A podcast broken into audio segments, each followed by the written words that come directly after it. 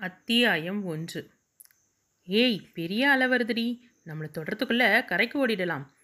கடல் நீரில் விளையாடி கொண்டிருந்த சிறுமி ஒருத்தி குரல் கொடுக்க உடனிருந்த மற்ற சிறுமிகளும் அவளது குரலுக்கு செவிசாய்த்து கரையை நோக்கி ஓடி வந்தனர்.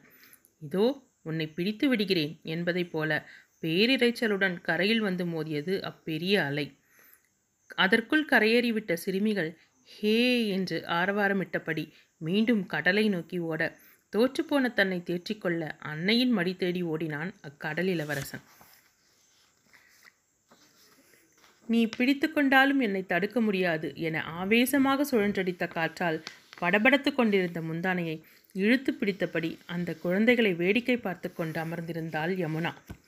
மணலில் சிதறி கிடந்த சிப்பிகளை ஒவ்வொன்றாக எடுத்து வீசியபடி இறுக்கமான முகத்துடன் அவள் அருகில் அமர்ந்திருந்தான் சந்தோஷ். நாம் வந்து அரை மணி நேரமாகுது. நான் கேட்ட கேள்விக்கு இன்னும் நீ பதில் சொல்லலை. சற்று எரிச்சலுடன் சொன்னவன் அவளது முகத்தை நோக்கினான். நீண்ட பெருமூச்சுடன் நீங்கள் திரும்ப திரும்ப கேட்கறதுனால என்னோட முடிவு மாறிட போகிறதில்ல என்றால் அழுத்தமாக. அவளது சம்மதத்திற்காக இரண்டாண்டு காலம் காத்திருந்த தனது பொறுமைக்கு கிடைத்த பரிசை நினைத்து வெறுத்து போனான். எத்தனையோ முறை எவ்வளவோ விதங்களில் கேட்டும் சம்மதம் என்ற வார்த்தை அவளிடமிருந்து பெற முடியவில்லையே என்ற இயலாமையில் ஆத்திரம் எழுந்தது. இதுதான் உன் முடிவா? என்றவனுக்கு. ஆமென தலையசைப்பை மட்டுமே பதிலாக கொடுத்தாள். கோபத்தில் கொந்தளித்த மனத்தை அடக்க முடியாமல் என்னோட காதல் உனக்கு பைத்தியக்காரத்தனமாக தெரியுதில்ல? இதுதான் உன் பதில்னா ஆரம்பத்திலே சொல்லியிருக்கலாமே. ரெண்டு வருஷமாக என்னை அலக்கழிச்சு ஏமாத்திருக்க வேண்டாம் என்றான் ஆவேசத்துடன். அவனது கேள்விக்கான விடை நிச்சயமாக அவளிடம் இல்லை. என்னவென்று சொல்வாள்? அவளது பிறப்பும் வளர்ப்புமே கேள்விக்குறியாக நிற்கும்போது அது எப்படி அவனது கேள்விகளுக்கு பதிலாக முடியும்? அவன் பக்கமாக திரும்பாமல் அழுத்தமாக அமர்ந்திருந்தாள். அவளது இந்த மௌனம் அவனது கோபத்தை மேலும் அதிகமாக்கியது. என் முகத்தை பார்த்து பதில் சொல்லக்கூட முடியலல்ல? என கோபத்துடன் பற்களை கடித்தான்.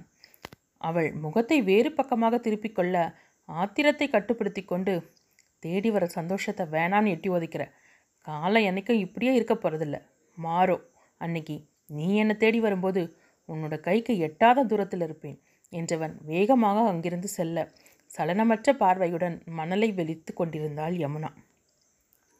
உன்னோட முட்டாள்தனத்துக்கு அளவே இல்லையா யமுனா? என்ற தோழியை மௌனமாக நோக்கினாள். வினோதாவின் மனம் ஆற்றாமையில் தவித்தது. தன்னை தேடி வந்த நல்வாழ்வை நழுவ விட்டு விட்டு நிற்கும் தோழியை கவலையுடன் பார்த்தாள். எதுக்கடி இந்த வரட்டு பிடிவாதத்தை பிடிச்சிக்கிட்டு தொங்குற? உன்னோட நிலைமைக்கு நீ எந்த விதத்திலும் காரணம் இல்லை. இதையும் நினச்சிக்கிட்டு சந்தோஷ் சாரை உதாசீனப்படுத்தாதே என்றால் கெஞ்சலாக. தோழியின் உணர்வுகளை கலைந்த பார்வையும் முகமும் வினோதாவிற்கு எரிச்சலை கொடுத்தது. ஏதாவது பேசி தொலையன். இப்படி பிடிச்சு வச்ச பிள்ளையார் மாதிரி நிற்காத உன்னை ரெண்டு அறைய அறையலாமான்னு இருக்கு என்றால் கடுமையாக. ஜீவனற்ற சிரிப்புடன் என்கிட்ட இப்படி உரிமையாக பேச? உன்னை தவிர எனக்கு யார் இருக்கா வினோதா? என்றவளை என்ன சொல்வதென தெரியாமல் பார்த்தாள். எனக்கு மட்டும் புருஷன் குடும்பம் குழந்தைன்னு வாழ ஆசை இல்லையா? எல்லோராலையும் எல்லா ஆசையையும் அடைஞ்சிட முடியாது வினோ. அவர் எந்த விதத்திலும் யாரோட பேச்சுக்கும் ஆளாகிடக்கூடாதுன்னு ஒதுங்கி வந்துட்டேன். என்னோட நிலைமைக்கு நான் ஆசைப்பட்டிருக்கக்கூடாது ஆனால் மூளை சொல்கிறத எதையும் மனசு கேட்கறது இல்லையே என்றால் விரக்தியுடன்.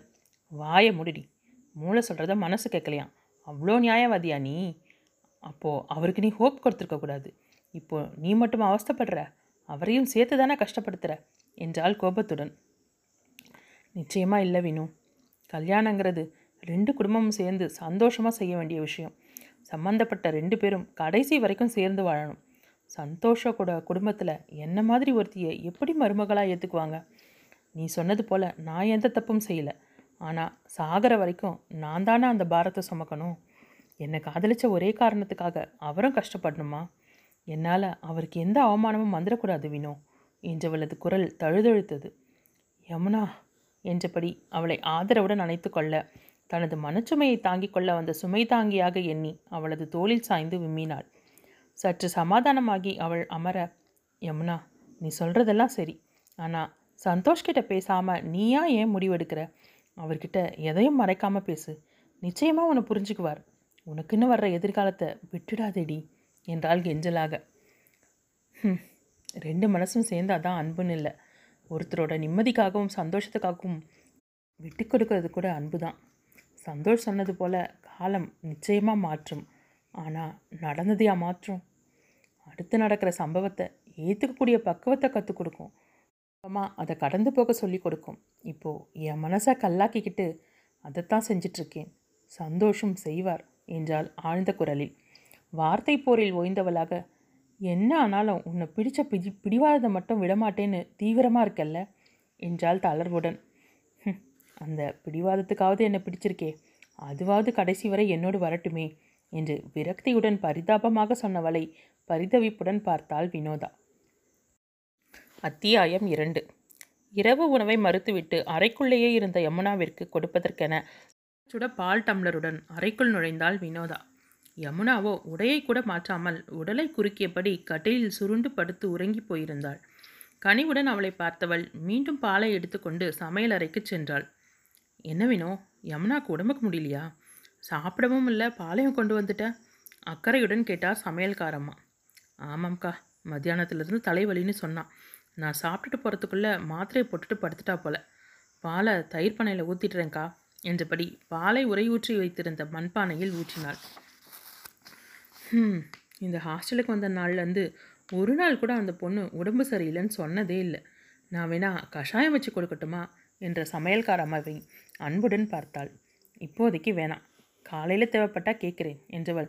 இந்த ஹாஸ்டலுக்கே சிம்ம சொப்பனம். ஆனால் எங்கள் ரெண்டு பேர் மேலேயும் அவ்வளோ பாசம் என்றவள். ரெண்டு பேரில் யாராவது ஒருத்தர் இவங்க மருமகளை ஆக்கிக்கலான்னு ஐடியாவா? என்று ரகசிய குரலில் கேட்டவளின் முதுகிலேயே செல்லமாக ஒரு அடி அடித்தார் சமையல்காரம்மா வாயாடி உன்னை மருமகளாக்கிட்டா என் நிலைமை என்ன ஆகிறது? என்றார் சிரிப்புடன். அப்போது யமுனா தான். அதனால தான் மாமியாருக்கு இவ்வளோ கரிசனம் என்றால் நகைப்புடன். உதவி வாங்க போகிற கிளம்பு நீ. எனக்கு முடிக்க வேலை நிறைய வேலை இருக்குது என்றவர் புன்னகையுடன் சென்றார். அறைக்கு வந்த வினோதா அயர்ந்து உறங்கிக் கொண்டிருந்த தோழியை பார்த்து கொண்டே பாதியில் விட்ட வேலையை முடிக்க மடிக்கணினியுடன் தனது படுக்கையில் அமர்ந்தாள். தாயைப் போல பிள்ளை நூலைப் போல சேலைன்னு சும்மாவா சொன்னாங்க. மாப்பிள்ளை நல்லா இருக்கான் கை நிறைய சம்பாதிக்கிறான்னு பொண்ணை கொடுத்துட்டு நாளைக்கு அவன் அப்பன் செய்த வேலையை இவனும் செஞ்சா? எங்கள் பொண்ணு இல்லை கண்ணை கரைச்சிக்கிட்டு நிற்பா அப்போது வாயிலையும் வயிற்றுலையும் அடிச்சுக்க முடியுமா? எங்கள் குடும்பத்துக்குன்னு ஒரு கௌரவம் இருக்குது என் பொண்ணை கரையேற்ற முடியாமல் இங்கே தவிச்சிடல தரகரே. இந்த சம்பந்தம் வேண்டாம். அன்று சந்தோஷின் தாய் அழுத்தம் திருத்தமாக சொன்ன வார்த்தைகள் காதுகளில் ஒலிக்க உறங்கிக் கொண்டிருந்த யமுனா சடாரென எழுந்து அமர்ந்தாள். முகம் முழுவதும் வியர்த்திருந்தது. மடிக்கணினியில் மும்முரமாக இருந்த வினோதா அசைவு கேட்டு திரும்பினாள். பாதி உறக்கத்தில் எழுந்து வேக வேகமாக மூச்சு விட்டபடி அமர்ந்திருந்தவளை சிறு அச்சத்துடன் பார்த்தாள். என்னடி முகமெல்லாம் பேயரைஞ்ச மாதிரி இருக்கு என்று கேட்டபடி அவள் அருகில் வந்தாள். ஆ ஒன்றுமில்லை என்றவள் கழுத்தையும் முகத்தையும் துடைத்துக்கொண்டு மறுபக்கமாக திரும்பி படுத்துக்கொள்ள கவலையுடன் ஆழ்ந்த பார்வையை அவள் மீது வீசிவிட்டு எதுவும் பேசாமல் படுக்கைக்கு சென்றாள். ஏதேதோ எண்ணங்களால் களைத்து போன மனம் விழிகளுக்கு மட்டும் ஓய்வு கொடுக்க மறுத்து கொஞ்ச நெஞ்ச உறக்கத்தையும் தட்டி பறித்துவிட உறக்கம் மறந்த இரவை நெட்டி தள்ளி கொண்டிருந்தாள் யமுனா. காலையில் வினோதா எழுந்தபோது அலுவலகத்திற்கு கிளம்ப தயாராகிக் கொண்டிருந்த யமுனாவை ஆச்சரியத்துடன் பார்த்தாள். குட் மார்னிங் என்று வழக்கமான குறுநகையுடன் பகன்றாள் யமுனா. குட் மார்னிங் என்ற வினோ குளியலறைக்குள் நுழைந்தாள். இருவரும் டைனிங் ஹாலுக்குள் நுழைந்ததும் சமையல்காரம்மா யமுனாவிடம் நலம் விசாரித்துவிட்டு நீ ராத்திரியில் வெறும் வயிற்றில் படுக்காதம்மா. சாப்பிடாம மாத்திரையும் போட்டுக்காத. ஏதாவது வேணும்னா என்ன கேளு என்று அன்புடன் சொல்ல சரி என புன்னகையுடன் தலையசைத்தாள். ஆமாம் ஆமாம் மாமியார் செஞ்சு கொடுப்பாங்க கேளு என்றால் வினோதா கிண்டலாக. மாமியாரா? யாரு? என்று யமுனா இழுக்க அவ கிடக்கிறா நீ சாப்பிட்டுட்டு கிளம்பு என இருவரையும் அனுப்பி வைத்தார். சாதாரணமாக தோழியுடன் பேசிக் கொண்டிருந்தாலும் அலுவலகத்தை நெருங்க நெருங்க மனத்தில் ஒரு பதட்டம் எழுவதை தடுக்க முடியவில்லை அவளால். எப்படி சந்தோஷை எதிர்கொள்வது? முன்தினத்தைப் போலவே தன்னிடம் பேசுவானா? இல்லை. முகத்தில் அறைவதைப் போல ஏதோனும் சொல்வானா? என எண்ணி எண்ணி குழப்பத்துடன் அலுவலகத்திற்குள் நுழைந்தவளின் கால்கள் தயங்கி தயங்கி தனது இடத்தை வந்தடைந்தன. சந்தோஷின் அறையை பார்க்க முயன்ற விழிகளை கட்டுப்படுத்துவது பெரும் இம்சையாக இருந்தது. அருகில் அமர்ந்திருந்த அலுவலக தோழி ஏதோ கேட்டபோதும் அவளால் இயல்பாக பேச முடியாமல் தடுமாறினாள். எனி ப்ராப்ளம் எமோ என்றவளுக்கு குறுஞ்சிரிப்புடன் இல்லை என மறுத்து தலையசைப்பதற்கே பிரம்ம பிரயத்தனம் செய்ய வேண்டியிருந்தது. ஆராய்ச்சியுடன் தன்னை மேலும் கீழுமாக பார்த்துவிட்டு தனது வேலையில் கவனத்தை செலுத்த ஆரம்பிக்கும் வரை அண்ணாவின் இதயம் முரசாக மாறி கொட்டிக் கொண்டிருந்தது. இது சரியில்லை சரியில்லை என தனக்குள்ளே சொல்லிக்கொண்டு தலையை உலுக்கி கொண்டவள் தண்ணீர் பாட்டிலை எடுத்து கடகடவென பருகி தன்னை நிதானத்திற்கு கொண்டு வந்தாள். மூன்று நான்கு முறை ஆழ்ந்த மூச்செடுத்தவள் தன்னை வேலைக்குள் புகுத்தி கொள்ள முயன்றாள். இம்முறை அதை சரியாக செய்ய முடிந்தது. வினோதா அவளை தேடி வரும் வரை. பிரிண்டரில் வெளிவந்த பேப்பரை கவனமாக வாசித்துக் கொண்டிருந்த யமுனா தன் அருகில் வந்து அமர்ந்த வினோதாவை கேள்வியுடன் பார்த்தாள். இருவரும் ஒரே அறையில் தங்கியிருந்தாலும் ஒரே அலுவலகத்தில் வேலை செய்த போதும் அலுவலக நேரத்தில் அனாவசியமாக யமுனாவின் இடத்திற்கு வரமாட்டாள். வினோதா மௌனமாக இருக்க என்ன? என்றால் மெதுவாக. சந்தோஷ் சார் இன்னும் ஆஃபீஸ்க்கு வரல. என்றால் மெல்லிய குரலில். அங்கே கனத்த மௌனம் நிலவியது. யமுனா உதடுகளை அழுந்த கடித்து தன்னை கட்டுப்படுத்தி கொள்ள முயன்றாள். ரிலாக்ஸ் டி. நீ டென்ஷனாக இருந்தேன்னு தான் அவர் ஆஃபீஸ் வராத விஷயத்தை உன்கிட்ட சொல்ல வந்தேன். நீ மூட் அவுட் ஆகிடாத. அவரோட சிஸ்டர் மேரேஜ் வருதில்ல. அதுக்காக கூட லீவ் போட்டிருக்கலாம் என்றாள் பரிவுடன். ம் என்றபடி தலையசைத்தவள். தோழியின் முகத்தை நிமிர்ந்து பார்க்கவே இல்லை. அதன் பிறகு வேலையாவது ஒன்றாவது மனம் முழுவதும் குழப்பம் மட்டுமே மிஞ்சியிருந்தது. அத்தியாயம் மூன்று. அடுத்து வந்த இரண்டு நாட்களும் சந்தோஷ் அலுவலகம் வரவில்லை. வினோதா சொன்னபடி தங்கையின் திருமண வேலைகளுக்காக விடுமுறை எடுத்திருப்பான் என்று தனக்குள் சமாதானம் சொல்லிக்கொண்டவளுக்கு இப்போது சந்தேகம் தோன்றியது. அலுவலகத்திற்கு விடுப்பு கடிதம் கொடுத்ததாகவும் தெரியவில்லை என்றதும் அதற்கு காரணம் தான் தான் என்பது வெட்ட வெளிச்சமாக புரிந்தது அவளுக்கு. யோசனையுடன் அமர்ந்திருந்த தோழியின் அருகில் வந்த வினோதா இங்கே பாருடி இப்படி எதையாவது யோசிச்சுட்டே இருந்தால் ஒன்றும் செய்ய முடியாது. ஒன்று உன்னோட மனசை மாற்றிக்க இல்லையா? நீ எடுத்த முடிவில் உறுதியாயிரு நாலு நாளாக இப்படி வெறிச்சு பார்த்துட்டு உட்காந்துட்டு நீயும் கடுப்படிக்காதே என்றால் காட்டத்துடன். நிமிர்ந்து பார்த்த யமுனா என்னோட முடிவில் எந்த மாற்றமும் இல்லை. ஆனால் சந்தோஷ் சாரோட மன வருத்தத்துக்கு நான் காரணமாயிட்டேன்னு ரொம்ப கஷ்டமாக இருக்குது இந்த ரெண்டரை வருஷத்தில் எனக்கு எவ்வளோ ஹெல்ப் பண்ணியிருக்கார். அவரோட விருப்பம் தெரிஞ்சதுமே நான் விலகி இருக்கணும். தப்பு பண்ணிட்டேன் என்றால் வேதனையுடன். அருகில் அமர்ந்தவள். இப்போ நீ கிளியராக இருக்கே. அப்படிதானே என்றாள். ஆமாம் என்ற யமுனாவிடம் கையை நீட்டினாள். அவள் புரியாமல் பார்க்க வாழ்த்துக்கள் சொல்கிறேன்டி கையை கொடு என பிடித்து குலுக்கினாள். புன்னகை அரும்ப என் மேலே உனக்கு கோபம் இல்லையே? என மெதுவாக கேட்டாள். இப்படி வழியே வர்ற வாய்ப்பை வேணான்னு சொல்கிறாளேன்னு ஆத்திரமே வந்தது. ஆனால் உன்னோட பாயிண்ட் ஆஃப் வியூவில் யோசித்தேன் உன் முடிவு சரின்னு பட்டுச்சு. ஆனாலும் சின்ன வருத்தம் உன் மேலே இன்னமும் இருக்குது ஃப்ரெண்டாக போயிட்டியே என்ன செய்யறது? மன்னிச்சு தொலைச்சிட்டேன் என்று போலியான சலிப்புடன் சொல்ல கலகலவென நகைத்தாள் யமுனா. சிரிக்காத கடுப்பாயிடுவேன். நாலு நாளாக என் பிபியை எகிர வச்சது போதும். கிளம்பு எங்கேயாவது வெளியே போயிட்டு வரலாம் என்றாள். எங்கே போகலாம்? இந்த சென்னையில் சுத்த இடமா இல்லை? ஸ்டேஷனுக்கு போவோம். எந்த ட்ரெயின் முதல்ல கிளம்புதோ அதுக்கு டிக்கெட் வாங்கிக்கலாம் என்றதும் இருவரும் சலசலத்தபடி ஹாஸ்டலில் இருந்து வெளியேறினர். தாம்பரம் வரை டிக்கெட் எடுத்துக்கொண்டு ரயிலில் அமர்ந்தவர்கள் மாம்பழத்தில் இறங்கி திருப்பதி வேங்கடவனை தரிசித்துவிட்டு அங்கிருந்த கடைகளை வேடிக்கை பார்த்து கொண்டே கால் போன போக்கில் நடந்தனர். வினோதா வழக்கம் போல கண்ணில் படுபவர்களை பற்றி ஏதாவது சொல்லிக்கொண்டே வர அவளது ட்ரேட்மார்க் புன்னகையுடன் நடந்தாள். அப்போதுதான் வினோதாவின் பிறந்த நாளுக்காக இன்னும் எந்த உடையும் எடுக்கவில்லை என்பது நினைவிற்கு வர அங்கிருந்த பிரபல துணிக்கடைக்குள் நுழைந்தனர். இந்த பர்த்டேக்கு புடவை எடுத்து கொடுக்கட்டுமா வினு? என கேட்டாள் யமுனா. அதையெல்லாம் நீயே சுற்றிக்கிட்டு திரி. என்னை விட்டுடு என்றவள் அங்கிருந்த ஆயத்த ஆடையக பகுதிக்குள் நுழைந்தாள். அவளை பின்தொடர்ந்து வந்த யமுனா சரி உனக்கு என்ன டிசைன் கலர் வேணும்? என கேட்டாள். வருஷா வருஷம் சொல்லணுமா? எப்பவும் நீ தான் எனக்கு எடுத்து கொடுப்ப. இப்போவும் அப்படியே இடு. கலரை மட்டும் என்கிட்ட கேட்டுக்கோ என்றவள் அருகில் இருந்த காக்ரா சோழிகளை நோட்டம் விட்டு கொண்டிருக்க யமுனா சல்வார்களை பார்த்தாள். வினோ இந்த சூட் எப்படி இருக்கு? என்றபடி மஞ்சள் நிற டிசைனர் குர்தாவை எடுத்து காட்டினாள். கண்களை உருட்டியவள். என்னடி கிண்டலா? இதை போட்டுக்கிட்டு மஞ்சள் கலர் ஜிங்கிச்சான்னு டான்ஸ் ஆடவா? கொன்னுடுவேன் உன்னை. எனக்கு ட்ரெஸ் சூஸ் பண்ண சொன்னால் உனக்கு பார்த்துட்ருக்க என்றால் காட்டமாக. இன்னைக்கு பர்த்டே கேளுக்கு தான் ட்ரெஸ் பர்ச்சேஸ் எனக்கு இல்லை என்றவள் சுடிதாரை புரட்டினாள். இந்த ஜிங்குச்சான் உனக்கு பிடிச்சிருந்தா எடுத்துக்க. சந்தோஷ் சார் சிஸ்டரோட மேரேஜுக்கு போட்டுக்கலாம் என பேச்சு வாக்கில் சொல்லிவிட யமுனாவின் கைகள் தனது வேலையை நிறுத்தின. நாக்கை கடித்துக்கொண்டு சாரி அம்மனா என்றால் வருத்தத்துடன். இட்ஸ் ஓகே என சொல்லிவிட்டு நீ சீரியஸ் முறுக்கு போயிடாதே என சமாதானமாகவும் சொல்லிவிட்டு வேலையை தொடர்ந்தாள். ஆனால் மனம் மீண்டும் மறந்தது போல நடித்து கொண்டிருந்த நிகழ்வுகளைச் சுற்றியே ஓட்டம் எடுத்தது. மீண்டும் சந்தோஷை சந்தித்து பேசும் வரை நிலைமையின் தீவிரம் முழுமையாக தெரியும் வரையில் இந்த மனக்கொந்தளிப்பு அடங்கப் போவதில்லை என்று புரிந்தது.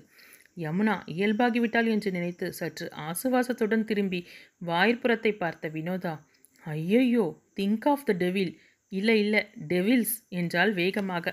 அவளது பதட்டம் நிறைந்த குரலை கேட்ட யமுனா சட்டென திரும்பி பார்த்தாள்.